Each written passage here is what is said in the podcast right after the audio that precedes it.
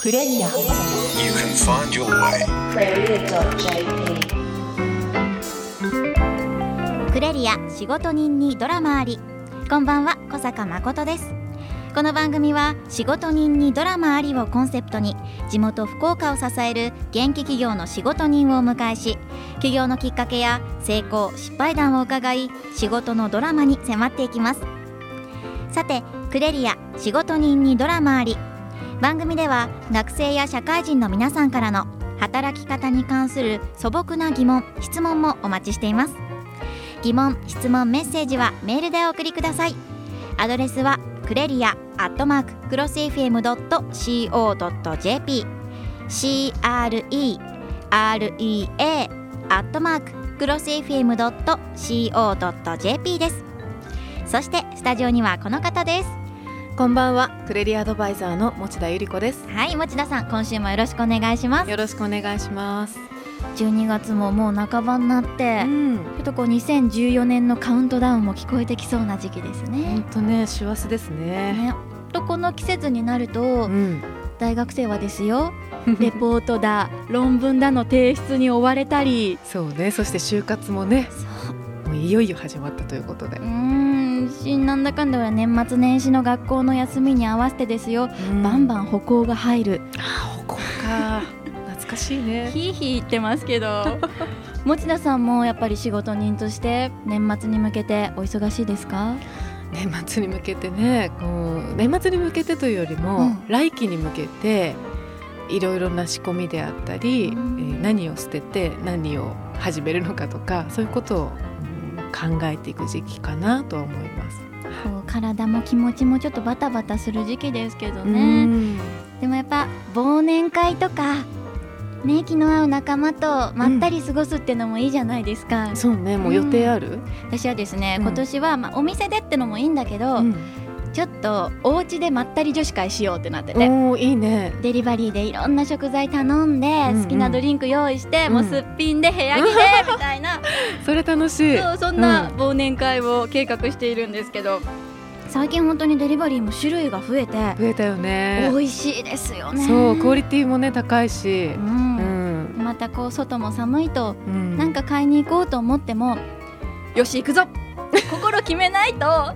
いけないんですよね。本当にもう出前産業には助けられてますよね。ありがとうございます、さあ今夜はですねそんな飲食のデリバリーをされている仕事人お迎えしますよ。クレリア仕事人にドラマあり。今週もお付き合いください。クレリア。この番組は一般社団法人豪華中小企業経営者協会の提供でお送りします。クロス FM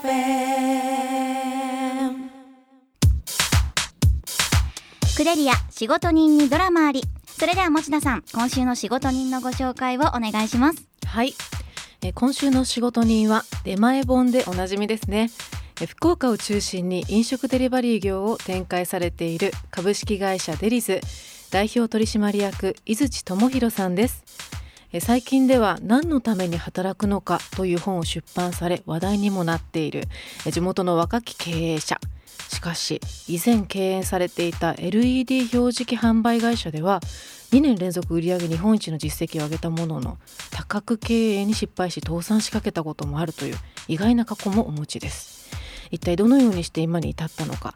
今夜は現在のデリズの取り組みから井槌社長の仕事観までいろんなお話を伺いたいと思います。というわけで今週は株式会社デリズ代表取締役井槌智弘さんにお越しいただきました。井槌さんよろしくお願いします。よろしくお願いします。お願いします。でもスマートなうん。シュッと姿勢の伸びたかっこいい方ですね。そう。あのちょっとお会いしない間にまたお痩せになられたんじゃないかなと心配もしてるんですがダイエットですか？ありがとうございます。す。えー、肉体改造しています。肉体おーまず株式会社デリーズどんな会社なのか教えてください。はい、えー飲食のですねデリバリーをやってる会社でして、あのおそらく皆さんイメージしやすいのがあのピザのデリバリーっていうのはおそらく頼まれた経験とかあると思うんですけども、はい。それと同じようなやり方うをしているデリバリーの会社です。ただ違いは何かと言いますと、えーうん。ピザだけじゃなくてですね、うん。えーピザは使っていないんですけども、この出前本というですね、はい。はい、あのメニューブックこれがあのチラシになっておりまして、うん。えーこの出前本っていうのをこう開きますとですね、はいえー例えば、えー、唐揚げのですね中津の唐揚げで4年連続、えー金賞を受賞した文吾屋さんっていうですね、はい。えーまあ、中津で40年以上やってるお店だとかですねあるいは、えー、五島うどんのお店だとか、それから、えー韓国料理で有名なカラカラさんとかですね、あるいはあの麺ちゃんこ亭さんなんかそういったですね通常であれば食べに行け行かなければですね、えー食べれない。そうですよね。要は九州のお美味しいものをですね、うん。集めましてそこのおお店さんとこう提携をしましてですね、えーそれをデリバリーしているというようなえー仕組みをお作らせていただいております。スイーツなんかも載ってますね、はい、スイーツもですねあの福岡の有名店さんとタイアップしまして、うん。えー、うち用の、まあ、スイーツをですね作っていただいてですね、えーそれをデリバリーしてます。ですからわざわざそこに買いに行かなくてもですね家まで届けてくれるというようなサービスを。でこれを全部一回に一気に注文することができてですねそして一度でお届けするというそのようなえーサービスをえー今現在福岡それから大阪東京という形でえー全国に今チェーン展開しているそんなような会社でございます。ありそうでなかった。うん。そうですね。画期的ですよね。はい、ね。ありがとうございます。こ。れあのネットでの注文もできるんですか？そうですね、えーネットでも、はい、注文できます。あの見せていただいたんですけど、はい。ホームページ、はい。ご飯の量とかうん。もちょっと選択できるものがあったり、はい、自分仕様にカスタマイズできるそんなサービスもあって、はい、行き届いてるなーって感じました。そうですね。やっぱそれぞれいろんな方々がそれぞれのシーンがありますので、はい。例えばですから今までだと、えー誰かがピザ食べたいって言ったらみんながピザにしないといけないじゃないですか。そうですね。でこれ出前本だとそれぞれみんながうん例えばカレーが食べたい人だとかとんかつが食べたい人唐揚げが食べたい人。それぞれみんな、えー違いがありますんで、うんそういった方々に対応できるようなですねでみんなが自分の食べたいものが食べられるというようなうんそのようなためにえー作られたっていうところをですね非常にこだわってやっています。会社のね皆さんでランチもうこのデリーズの出前本で頼んでしまえばそうね。でみんなで美味しいご飯ねそれぞれ好きなもの食べながら会話をすれば、はい、よりいい会社になっていきそうですね雰囲気良くなりそうな。中継今日でもデリズデーっていうのがあって、はいそうそうまとめてみんなで頼んじゃおうみたいな。そうそうご飯食べながらコミュニケーション取って、うんそんな日が決められてるんですね。うん 密かに。ですね。やっぱ皆さん自分のものが食べられますし、はい。であればあの他の方が食べられたものをですね、うん。あのちょっとだけこういただいたりとかしながらですねみんなでシェアしながらやると、まあ、会話なんかも弾んでですね、楽楽しいはいですね。はい。でまた非常にあの調理とか配達にもこだわってらっしゃるんですよね。そうですね。やっぱりそのもともとパートナー企業さんがやられてたやっぱその本物の味っていうものをうん。どれだけデリバリーで再現できるかっていうところにはい。非常にこだわってますんでですね、はい。はい、ですからあのそこにやっぱりその歴史だとかがやっぱありますんでそれをやっぱりあの伝授していただいてですねそれをやっぱり限りなくデリバリーで再現する要は外食気分をどれだけご自宅で味わえるかっていうところにこだわってですね、うんはい、いろいろやらせていただいてます。伊豆さんがデリズを起業されたきっかけは何だったんでしょうか？はい、えー、もともと私がですねあの、まあ、食べるものを食べることが大好きでですね、はい。はいでまあ、全国いろんなところ行ったら必ずですねあのそこの美味しいものを食べるんですけども、うん。で自分だけが食べて満足するんじゃなくてですね、うん。やっぱその美味しいもの食べたら誰かに伝えたいじゃないですか。でできればその人と一緒に分かち合いたいみたいなのが僕はすごくあるんですけども、うんうん。ただその近所であればですねあそこに美味しいラーメン屋さんあったから今度行こうねってことができますけども、例えば遠いところだとうん。それってできないじゃないですか、うん。わざわざ連れて行くこともできないし、うん、でじゃあ、えーこの福岡だとか九州っていうのはあの美味しいものたくさんあるじゃないですか、はい。やっぱそれを知っていただきたい。そして、えー知ったら、えーそれをどんどんやっぱこう伝えていきたいみたいなですね、うん。そんなような思いがありましてですね、うん。まあ、それでであればデリバリーをすればですねええ。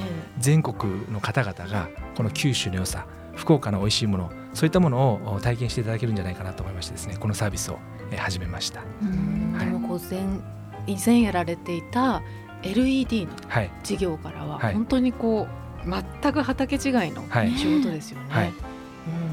あのーまあ畑違いではあるんですけどはい。ももともとやってたその LED の、えーうん。事業って、まあ、いらっしゃいませとか営業中とかってこうあの文字が流れる掲示板なんですけども、はい。それを売っていた売り先が飲食店だったんですねほとんど。なので旗から飲食業っていうのをこうずっと見てましてですね、はいなんかすごくいい仕事だなというふうに思ってまして、うん。いつかやりたいなっていうのは自分の中にこうありながらですね、あの前の事業ですねやってたっていうのが経緯としてはあります。はい。じゃあもうなるべくしてなったというか。そうですね。うん。はい。デリズが掲げる出前革命というフレーズ。はい。これちょっと説明していただけますか？はい。あのー今ですね我々はその出前革命を起こして出前文化を作ろうということで、うん。今あのー社内でやってるんですけどもでこの文化ってどういうことかというと要は当たり前になっていくっていうことだと僕は思ってるんですね。出前が、はい。は例えば今、えー僕らがこうお腹が空いたなってた時に選択肢って3つだと思うんですね。あ。うん。でそれ何かというと1つがまず今日何を作ろうかなっていう考える人。この人はあの家で調理するっていうことが当たり前になってる人だと思うんですね。うーんで2つ目がですね今日何を食べに行こうかなっていう思いってあるじゃないですか。これは外食要はご飯っていうのは食べに行くんだっていうのが当たり前になってる人だと思うんですね。で3つ目がですね今日何買いに行こうかなっていう人。例えばコンビニとか、えーお弁当屋さんとかですね。うん。これは、えー要は買いに行くっていうことが文化になってると思うんですね。うん、で昔はですね要はお腹が空いた何かを作るっていうのが当たり前だったと思うんですよ。そうでしょうね。はい。うん。本当に昔ですね、うん。うん、ところが外食産業っていうのはどんどん発展してきてはい昔は外食っていうのは、えー高級なものでうん。晴れの日のものだったものが今誰もが、えー気楽に食べられるようなものに今なってるじゃないですか、はい。金額も安くなってですね、はい、でそれは外食産業が発展したっていうのがあると思うんですよね。うんで今度はコンビニが発展したことによって買いに行くっていうのが当たり前になった、うんはい、じゃあ今、えーこの3つなんですけども、はいじゃあ我々このデリバリーっていうものをうん当たり前にしていくことができたとするならば、うんじゃあ今日は何取ろうかなっていう文化ができると思うんですよね。新しい文化ですね。そうですね。なのでお腹が空いた時にじゃあ今日何取ろうかな、うんうんうん。そういった文化を作っていきたいな。でそれを我々だけが独占するんじゃなくてですね我々がリーディングカンパニーとして走っていくことによって、まあ、競争相手なんかもこう増えていくことによってですねうん。出前産業っていうのがこう活性化していって出前が当たり前になればいいなというふうに思ってます。やっぱりあの会社なり学校なりにいると、うん。お昼休みの時間の間で食事を取らないといけない。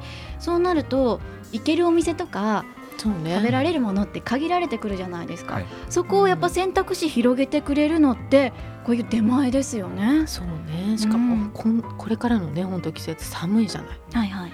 こんな時になんかこう外に食材を買いに行くのも嫌だし食べに行くのも嫌だし出前だと。うんシーズンにもマッチしてますね。うん。まあ、そんな方々にうん。あの外食に行くのと同じような価値をですねうん。家の中で体験できたら、うん。我々としては非常に価値があるんじゃないのかなってそんなふうに思ってます。クレリア。毎週木曜夜11時からお届けしているクレリア仕事人にドラマあり。今夜は株式会社デリズ代表取締役の井槌智弘さんにお話を伺っています井槌さんは起業されたのがはい21歳の頃、そうですね。はい。あの失敗談だったり、はい苦労されたってことがあれば教えてください、もういっぱいありますね。うん 先ほどもねきつい時にゆずの曲聴いてたっておっしゃってましたけど、はい。どんなことがあったんですか？そうですね。まああのやっぱ一番きつかったのが、はまあ会社がですね、あのまあ倒産しそうになった経験っていうのがやっぱりありますのでですね、はいやっぱその時はまあ一番きつかったですね。うんはい。どうやってそのピンチを切り抜けてこられたんでしょう？そうですね。まあ、えーまずじゃあなんで失敗したのかっていう時ことなんですけども、えー非常にですね最初は好調にうまくいってはいたんですが、はい。まあえーまあ、過信と言いますかね、まあ、自分はこうできるんだみたいなのがあって事業を広げすぎたんですよね。でその時にやっぱこう自分のキャパシティ以上のことをやってしまってですね、まあ、うまくいかなくなってしまったんですけども。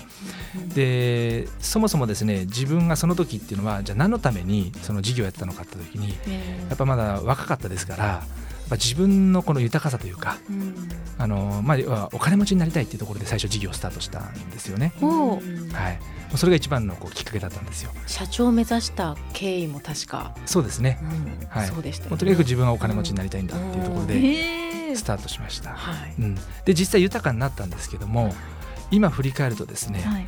豊かさイコール幸せではなかったなっていうのをすごく感じるんですよね。頑張れば頑張るほどどんどんどんどんこう所得が上がっていき豊かになっていくんだけどもなんか幸せ感みたいなのがそこに比例してついてきてなかったんですよね。でその時私は勘違いしてあこれは豊かさが足りないんだともっともっと要は豊かになればいつか幸せになれるんだろうなっていうふうに勘違いしまして事業を大きくしすぎたんですね。それでまああの失敗したっていうのがあのあります。でその時にその今言って一番辛かったのは何かというとその事業がうまくいかないのが辛かったんじゃなくてですねその時に自分こう考えさせられたんですよね。一体その事業っていうのは何のためにするんだろうか、あるいはその仕事って何のためにするんだろうかとか、あるいはその自分って何のために生きてるんだろうとか、自分って何のために生まれてきたんだろうかっていうなんかこの自分のその人生みたいなのをすごくこう考える時期だったんでしょうね。はい、ちょうどあの起業して10年ぐらいして31歳ぐらいの時だったんですけども、でその時に考えても考えても考えてもですね、その自分が何のために働くのかとか何のために生きるのかみたいなものが全然出てこなかったんですよね。それが今までその生きてきた中で、はい。なんかこうきついとかっていうことじゃなくてなんか自分の目標だとか目的みたいなものがなんかこう見失っている状態ここにものすごくこう辛さみたいなのをこう感じたんですよね。それってある意味今の就活生とは重なるところがありますね。ありますい、ですよねね私はあると思います。うんで私の場合は本当あのありがたかったのがその時にまあいろんな事業をやったんですけども、はいえーありがたいことに今のこのデリバリーやっているお客様からですね一言で救われたんですね。でその一言が何だかというとはい「伊豆さんとこの弁当すごく美味しかった。ありがとう。また頼むね」って言われたんですよね。うん。でこれって普通に何気なくおそらくある話だと思う、まあ、いただくようなお言葉だと思うんですけども、うん。当時の私はそのお金が儲かるかどうかってところで全てのその事業だとかの意思決定をしてましたんで、そのありがとうって言われることうんうん自体がですねまあ多分今までもあったのかもしれないですけどもなんかですね嬉しかったんですよね。うん。うんで嬉しかったんで、えー一緒に働いてるですね、あのーお店のスタッフにええ話をしたらですねみんな喜んでくれたんですよね。うん。でその時になんかこう目覚めたと言いますか、はい。気づかせていただいたというかこれだと思ったんですよね。要はあ仕事ってこういうものなんだなって要は自分たちがした仕事を通して誰かに喜んでいただいてありがとうって言っていただく。そしてそれを通して自分たちもまた喜んでまた次のやりがいにしたりだとか、うん。また頑張ろうと思ったりだとか、こういったものが仕事なんだなって、お金を儲けることが仕事なんじゃなくてこういったものをずっと継続していく、うん、これが仕事なんだなって。その結果としてお金だとかがついてくるんだなということを恥ずかしながらですね10年かかってですね教えていただいたんですよね。デリズの会社説明会もはい。ちょっと他とは違うとはい。聞いたんですけど、はい。どんなことされてるんですか、はい。あのまあ、会社の説明をしない会社説明会ということで、はい。あのやっぱりその私これからのやっぱ日本の中でですねやっぱ元気に生き生きあの働く若者っていうのが増えればですね、うん。やっぱこうこの日本は一気に元気になるんじゃないかなというふうに思ってましてですね、うん。そのためにやっぱりその就職活動ってすごく大事じゃないかなと思ってるんですね。はい。先ほどの私のそのやっぱ何のために生きるのかとか、はい。何のために働くのかっていう軸を持った上で就活するのとそういうのがない状態で就活するのは全く違うというふうに私は思ってましてですね、そのために私はやっぱりその何のために生きるのか何のために働くのかっていうものをですねあの、まあ、メッセージさせていただく、まあ、会社説明会をですね、えー我が社でやらせていただいてそれを聞いた上であの別にそのデリズに受けるとかってことじゃなくてですね、あのいろんな会社を見ていただく。軸を持った上で見ていただく。そうするとやっぱその人の仕事感っていうのがやっぱりこう決まってくるんじゃないのかなと思ってましてですね、はい。そのために、えー今やらせていただいてましてですね、はい。で先ほどお話しいただいたような内容を会社説明会という場ではい、おお話しされているメッセージされているということですよね。そうですね。うん。はい。やっぱ泣いてしまう学生さんもいるんじゃないですか。そうですね。の感動だとか、何か自分でもわからない感情の波に。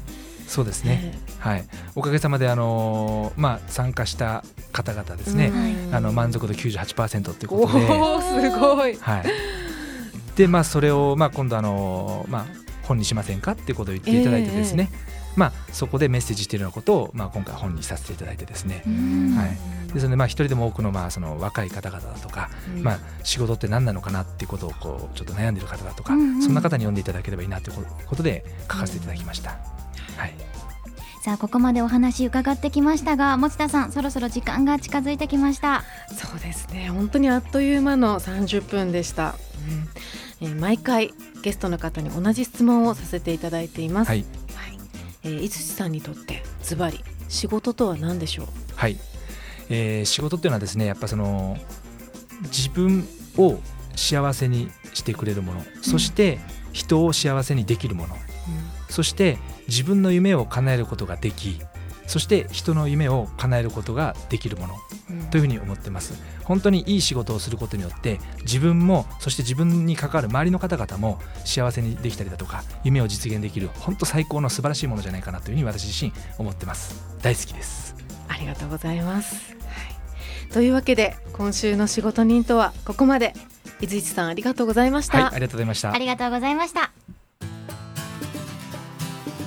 今夜の仕事人も暑かったですね。暑かったうねの学生に向けて井槌さんがよく言っているのが夢を持つんじゃないと。うん。目標を持ちなさい。っそうだていねう風におっしゃってるんですって。ね夢のままじゃ叶わないから日付、うん、夢に日付を入れろなんてよく言うけどうん、そういう風なこう観点で目標を持ちなさいとおっしゃってるそうね。うん、具体性を持っていく。うん。これもやっぱり就職活動をする上でも必要なことですね。そううね、ん、まあ、間近でぜひ伊槌さんの話を聞いてもらって、まあ、その真意に迫ってで自分の中で何か気づけるものがあったらいいなと思います。うんさあクレリアの年明けのイベントなんかはまたホームページで公開していきますかね。そうですね年明け以降のイベント情報はぜひまたクレリアでチェックしてほしいです。はい今週のクレリア仕事人にドラマありいかがでしたか？この番組は毎週福岡の元気企業の仕事人を迎えて仕事のドラマに迫っていく30分番組ではラジオの前のあなたからの働き方生き方に関するメッセージもお待ちしています。アドレスはクレリアアットマーククロス FM.co.jp CRE REA アットマーククロス FM.co.jp です。仕事人のお話はポッドキャスト配信も行っています。クロス FM のホームページにアクセスしてポッドキャストをクリックしてください。今週もご案内いただいたのはクレリアアドバイザーの持田由里子でした。そして学生代表小坂誠でしたエンディングテーマは福岡を拠点に活動する3人組チキンナゲッツで怒りをあげろ来週も木曜夜11時クロス FM にチューニングしてくださいおやすみなさい。この番組は一般社団法人福岡中小企業経営者協会の提供でお送りしました。声